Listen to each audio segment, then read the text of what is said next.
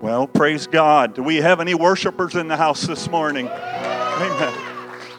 Praise God. It's good to be in the house of the Lord, is it not? And for those of you that don't know, I am not Pastor Mark, although we do have similar haircuts. We go to the same barber.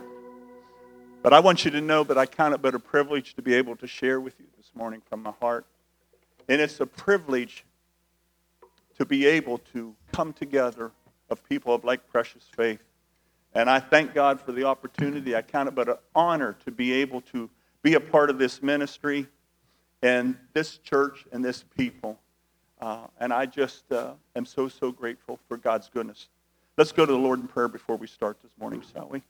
Father God, we come to you in the name of Jesus and thanking you again. You are indeed the author and perfecter of our faith. And Father, we thank you that there is an anointing upon your word. And I thank you, Heavenly Father, that each and every heart is attentive. And Father God, that their ears are open to your word. And that, Father God, everything that is said and done would only bring honor and glory to you, because it's all about you and nothing about us. And, Father, we give you thanks and praise for all that you're doing in and our midst. In Jesus' name, amen. Amen. Pastor Mark is probably somewhere heading up into the Caribbean Sea right now. So him and Mary are and the family are enjoying a blessed time, a vacation this week. He will be back on Friday, so he will be here for the Christmas services next weekend. But again, I said I have a privilege of being able to share with you today. I'm not going to give you some about a Christmas story today. I'm giving you something about my life so that maybe you can understand what kind of makes me motivated. I'm a person who looks at names, numbers, places, phrases, and things from the Word of God that it just excites me. I want you to know that I was saved at the age of 7, and it was because of my grandmother. My parents at that time were not involved in church, but I had a grandmother. You out there that are grandmothers, don't give up on your grandkids. Don't give up on your kids, because she saw to it that she mentored me. She sent me away to a church camp at the age of 7. I was in Louisville, Ohio. I know exactly where I was at. I remember going forward in that service. I know exactly where I knelt at an altar, and I asked Jesus to come into my heart. And I've gone back here and visited that exact spot. But I also want you to know that it was a little later that I had in my baptismal, where I was given my confession. Mine wasn't done in a nice baptistry, which we have here at the church in both facilities. Mine was in the Ohio River. So, but praise God, it doesn't matter where those things take place. God honors that. So I want to share with you today some of the things that just kind of excite me. So if we could pull up that first that first slide that we have there. It's about the names. The names that we find in the Bible that is listed in Genesis chapter 5. And in those names, each one of them have a meaning and a purpose. I want you to take notice right there, first of all, Methuselah. He's the 8th generation down from it. His name means his death shall bring. Well, if you go into Genesis chapter 5, you'll find out, first of all, that says that Methuselah was the oldest man on the face of the earth. He lived to be 969 years of age. But also in Genesis, you'll find out that it'll say that when Methuselah was 187 years old, he gave birth to his son Lamech. And when Lamech was 182, he gave birth to Noah. Count those together, that's 369 years. Well, we also find in Genesis chapter 7 that it says that in Genesis chapter 7, we find out that it says that when Noah was 600 years old, the flood took place on the face of the earth. So you count those 600 years and 369, that comes up to 969. Does God know what he's doing or what? And with that being said, Methuselah's name means his death shall bring. Well, when Methuselah died, is when Noah's flood took place on the face of the earth. But that isn't all in the names. I want you to notice it says that Adam, man, and we get all the way down to the 10th generation. It says Noah, rest. Here's what it says when you put them together. Man was appointed unto mortal sorrow, but the blessed God shall come down teaching, and his death shall bring the despairing rest. It is the plan of God in the names of the Bible. There is nothing in the Bible that is there by chance. There's nothing in the Bible that is there by accident. Everything was inspired by God so that we too could understand his character. Everything in there is so neatly woven together. There's no way man could have thought of this. This is a God thing, and this is what he's wanting to do in and through our lives in a great and mighty way. So what I would like to share with you today, I found something a couple weeks ago that just blessed my heart, and I shared it with Pastor, and so then I want to share that with you today, and it's what I'm entitling Abraham's Journey. So if we could start there, we're going to go to Genesis chapter 12. We're going to start and read the first 5 verses. So if you could pull that one up for me. Genesis 12:1 says, "And now the Lord said to Abram, get out of your country, get away from your family and from your father's house to a land that I will show you." First of all, I want you to know in that first verse, there's a plan of God. Do you know there's a plan of God for your life too and for mine? And he said, and I will show you. Well, at that time, Abram was living in Haran. Haran was a country that had so many idols, false idols, that matter of fact, most Bible commentaries tell you there were probably more idols than there were people. And God is telling him, I've got a plan for your life. Do you know God's got a plan for your life too? He's got a plan for mine. But Abram at that time had a choice to make. He could either be obedient to God or he could have rebelled. Verse 2. He says, I will make you a great nation. I will bless you, and I will make your name great, and you shall be a blessing. God is telling Abram here that he was wanting to make a covenant with him. Do you know that God wants to make a covenant with you and a covenant with me? And he says in it, and I will make your name great. Verse 3. And I will bless those who bless you, and I will curse him who curses you, and in you all the families of the earth will be blessed. God had a plan, God had a covenant, and now God is wanting to offer a blessing to mankind. So what did Abram do? Verse 4.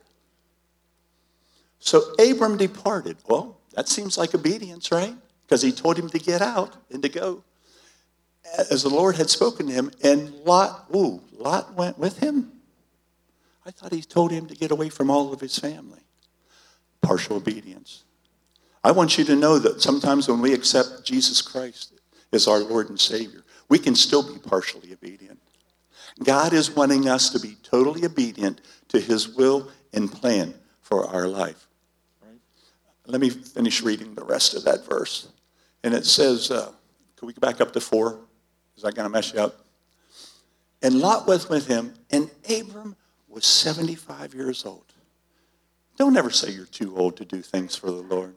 God's got something for each and every one of us to do until he comes and calls us to be with him in glory.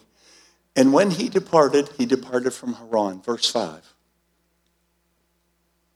Then Abram took Sarai his wife and Lot his brother's son and all of their possessions that they had gathered and the people whom they had acquired in Haran, and they departed to go to the land of Canaan. So they came to the land of Canaan. I want you to know they knew now where to go from and now where to go to.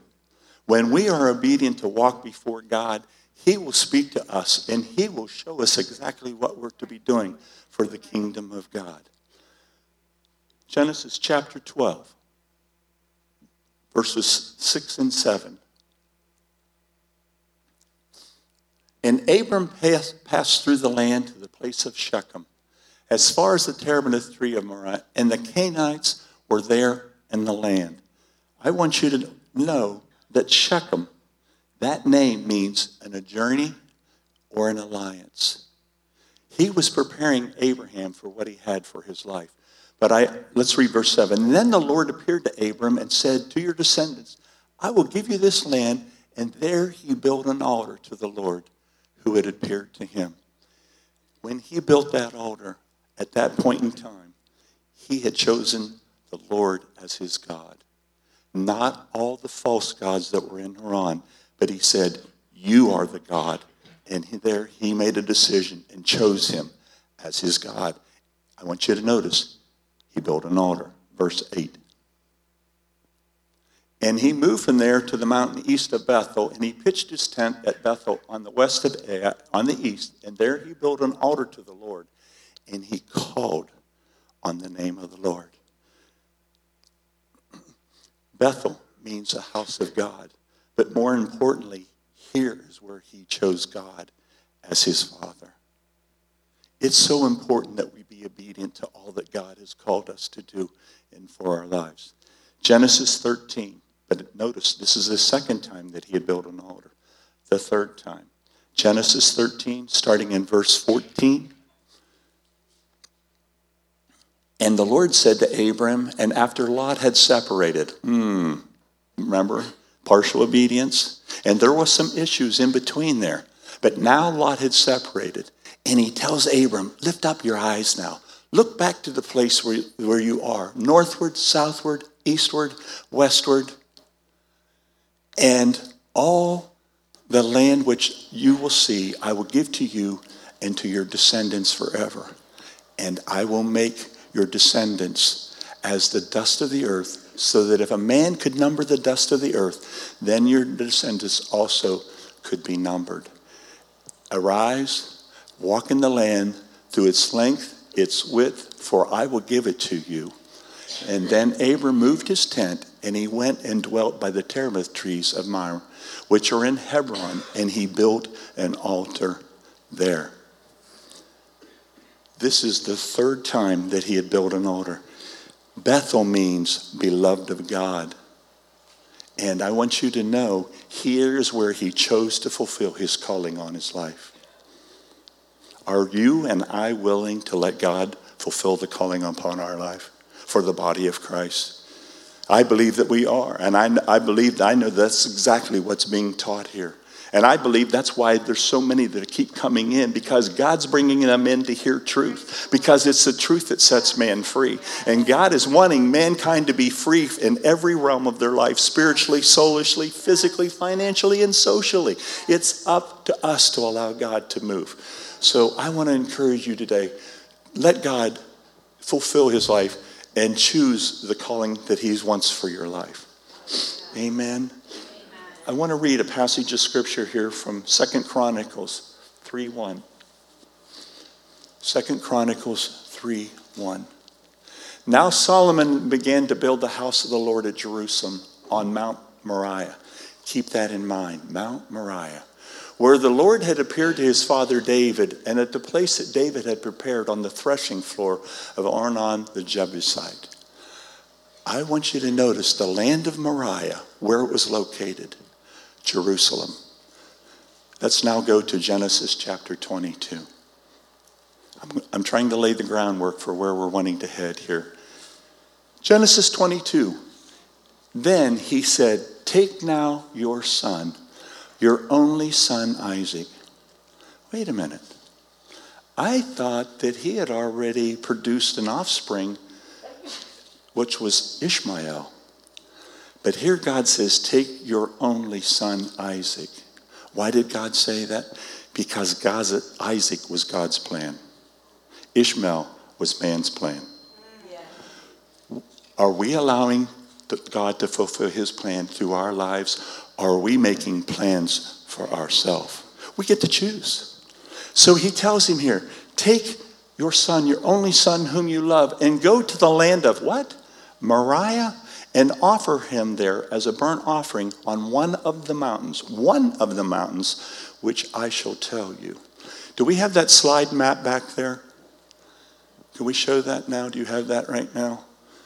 Well, There's a slide that goes with, but anyhow, the land of Moriah, it was made up of several small mountain ranges. Mount Moriah, Mount Zion, the Mount of Olives, and Mount Calvary, which is often referred to as Golgotha. And if that slide is up there, you'll see that it says the Mount of Olives. And where is it located? Jerusalem. I want to lay out for you that God was taking Abram and Isaac to the very same spot where Jesus was offered up as a sacrifice for you and for me. And I want you to see here that Mount Calvary was the tallest of these mountain ranges. Mount Calvary in these small mountain ranges was about 20 miles journey away from Hebron. Remember the last place that Abraham offered up a sacrifice and an altar? He was about 20 miles away from Jerusalem. And God is telling him, I want to take you to the land of Moriah. Verse 4. Do we have that? Then on the third day, Abraham lifted up his eyes and saw the place afar off. I want you to keep that in mind. He saw the place. Remember, I'm in names, numbers, and phrases. It says here, he saw the place afar off. Verse 5. And Abraham said to his young men, stay here with the donkey. The lad and I will go yonder and worship. Worship? I thought they were going for the purpose of a sacrifice. Abraham said, we're going for the purpose of what? Worship. Do you know what goes on up here before we get into a message is so very vital and important to bringing us into the presence of God? We have a praise team up here who unashamedly worship and praises God. But it's important. Our worship will enable us to get into the presence of God. But he said, stay here with the donkey while the lad and I go over and worship. And what? We will come back? He didn't say, I'll come back. He said, we will come back. Abraham knew that Isaac was coming back with him. All right, verse 6. So Abraham took the wood of the burnt offering and he laid it on Isaac, his son. And he took the fire in his hand and the knife, and the two of them went together. Well, first of all, he took two servants along with him. Why couldn't the servants have carried the wood sacrifice up the hill? Why did it have to be Isaac? Because we're going to see, and I believe we're going to see, this was a trip that the father and the son had to do together, Abraham and Isaac. Just like another father, our Father God, and Jesus had to make that same trip. And God laid the wood, the cross, on Jesus' shoulder as he carried it up the mountain for the sacrifice for you and for me. Next verse. But Isaac spoke to Abraham, his father, and he said, Father, here I am, son. Then he said, look, we have the fire and the wood. Fire and wood, or yeah, a knife and a fire were used in sacrifices. The knife to end it and the fire to burn it. And he said, but Lord, or he said to his father, he said, where's the lamb for the burnt offering? Next verse. And Abraham said, my God will provide for himself the lamb for a burnt offering. So the two of them went out together. How prophetic was that? My God will provide himself, and he did. He provided the perfect Passover lamb without spot and without blemish. Next verse.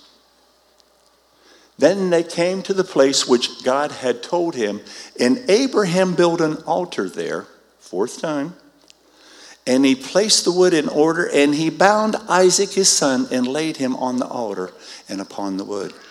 At this point in time, Abraham is over 100 years old. Isaac was a teenager to at least in his early 20s. But I don't know about you, but if your father had come to you and said, hey, today, you're going to be the sacrifice. I don't know about you, but I would be an instant track star and gone, right? But Isaac didn't. Why did Isaac willingly lay himself down? We're going to find out how much of a type and shadow this was, because Jesus willingly laid down his life for you and for me. And he did it without any hesitation and reservation. And they came to the place where God had told him, right? And like I said, Abraham was over 100 years old. Could we take the next verse? 10. And Abram stretched out his hand, and he was about ready to take the knife to slay his son. Verse 11. But the angel of the Lord. A lot of us look at that. Oh, that's nice. It was an angel. You look that up in the Hebrew, you'll find out where it says angel of the Lord, it says Yahweh. It was God himself appeared. And he said from heaven, Abraham, Abraham. This is the first of 10 times we find in the scripture where there's a double reference by name. The last one is in Acts chapter 9 when he says, Saul, Saul, why thou persecutest me? But this is the first time in scripture, and it has a very deep meaning. Next verse. And he said, don't lay your hand on the lad or do anything to him, for now I know that you fear God. That word there, fear God, in the Hebrew means, I now know you value God, and it's your saving faith. Because he was willing to do it, he valued God, and that was his saving faith. And he said, for now I know that you fear God. You'll not withhold your one and only son. And you know what? Jesus then was able to say, I'm not going to hold mine either. I'm going to give him freely. Verse 13. And Abraham lifted up his eyes, and he looked, and there beheld him was a ram caught in the thicket by his horns. A lot of times we would read that and just want to skip over it and think, okay, so it was caught in the thorns. What you may not know is a ram, when it is caught in thickets, it will thrash around. It will just literally bludgeon itself, literally to death, to be free. Unless it's caught by its horns. If it's caught by its horns, it will not move. God knew exactly what he was doing. Why is that important? We know in 1 Peter 1:19, it tells us that Jesus, because of his shed blood, that he would be the perfect Passover lamb without spot and without blemish. And this lamb was not going to be anything different. It was caught by its horns, so it wasn't bloodied. It was a type and shadow of the Lord Jesus Christ. Verse 14, and Abraham called the name of that place, the Lord will provide. And as it is said to this day, in the mount of the Lord, a particular mountain, the Lord shall provide. Next. So we find here that all this was done because of being a type and shadow of the Lord Jesus Christ. And one thing, I kind of skipped over one, but I'll go back and point it out, and I'm not sure if they can do that, but I'll tell you. In Genesis 17, the fifth verse, God came to Abraham after having those three encounters with him, and he said, I'm now changing your name. It was Abram, oh, here it is. No longer shall your name be called Abram, but your name shall be Abraham, for I have made you the father of many nations. I want you to know, when God said this to Abraham, first of all, it says, I have made you. Past tense. If there's an English teacher in here, that's past tense. That's not something to the future. I have made you. And at this point in time, Abraham and Sarah had no offspring together. But I have made you. So what was he doing? He was getting them speaking in line with the plan for their life. Abraham's name means a father of many nations. So every time that Sarai would have taken that tent flap up and yelled out, hey, Abraham, time for dinner. Hey, Abraham, the father of many nations, come in and eat. So he had them speaking his plan for their life. Do you know this word of God has got many great and precious promises in here? And he's wanting you and I to agree with it by speaking what his word says about us. And when we do that, we'll get in line. You say, but that's not presently a reality in my life. Neither was that. When he changed his name to Abraham, he had them beginning to speak God's plan for their life. John chapter 16. John chapter 16, verse 13. This is out of the Amplified. But when he had come, the Spirit of truth, the truth-giving Spirit comes, he will guide you into all truth, the whole full truth. For he will not speak on his own message or on his own authority, but he will tell you whatever he hears from the Father. He will give the message that has been given to him, and he will announce and declare to you things that are to come and that will happen in the future. That's a promise that John had given us and to the New Testament church. Well, you know, the Bible, God's the same yesterday, today, and forever. Nothing has changed. And if he would do it for the New Testament church, I believe, and I want to share, I just want to tell you my opinion, I believe he did the exact same thing for Abraham and Isaac back then. Now let's go back. This is why I want to go back to Genesis 22:4. I told you to keep that in mind. Remember that phrase? He saw the place. And on the third day, Abraham lifted up his eyes and he saw the place afar off.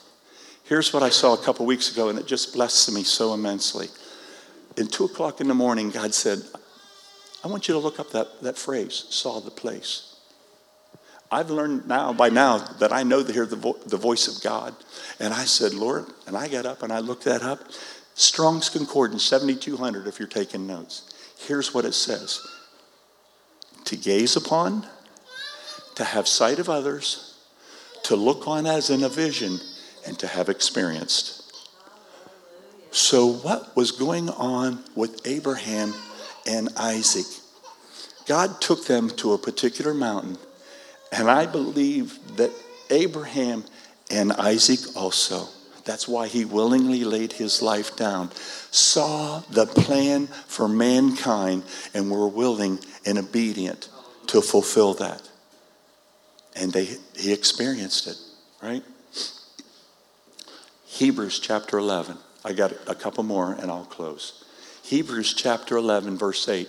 It says, it was by faith that Abraham obeyed when God called him to leave home and go to another land that God would give him as his inheritance. He went without knowing where he was going. God called him out. And God said, go, and I'll tell you where you need to be. Do you know a lot of times God is calling us to things in life and ministry, and we don't even really know where we're going to be and what that entails? I can testify to that truth. I would have never been able to envision this, even a year ago. God is so good and God is so faithful. If we're willing to be obedient, to follow his plan for our life, because then he's wanting to make a covenant with us. And then he's wanting to bless us in a great and mighty way. This last passage of Scripture. Hebrews 11, still there, but we're going to go to verses 27 through 20. We have that. By faith, Abraham, when he was put to the test, while being tested by his faith, was still in progress, had already brought Isaac for an offering.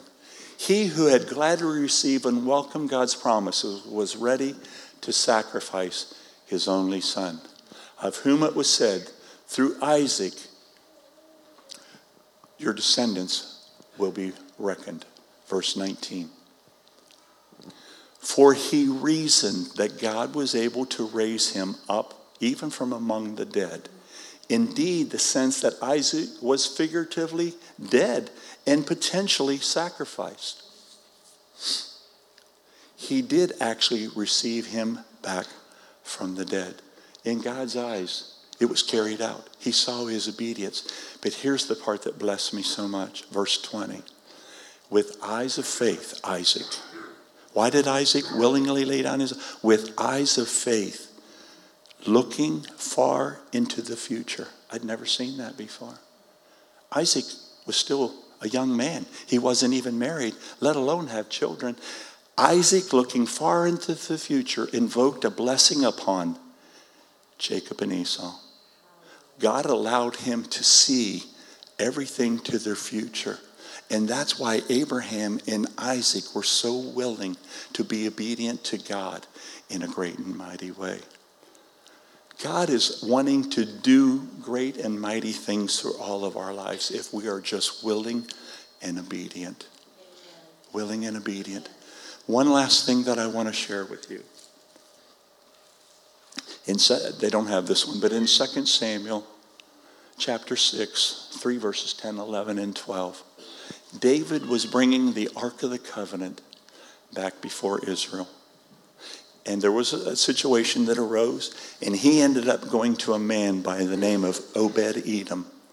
And he said, Obed, is it okay if we bring the Ark of the Covenant and put it in your home?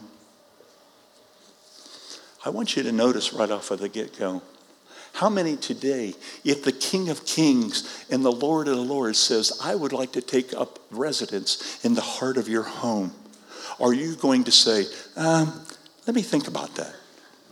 Are you going to say, could I have time to pray about it? Hopefully you would say, yes, I welcome the presence of God in my home. Now, if I were to go home and I'd say, Jody, you're never going to guess what's in the living room. But you're going to have to tell the kids, you can look but don't touch. The Bible says the Shekinah glory of God hovered over top of the Ark of the Covenant.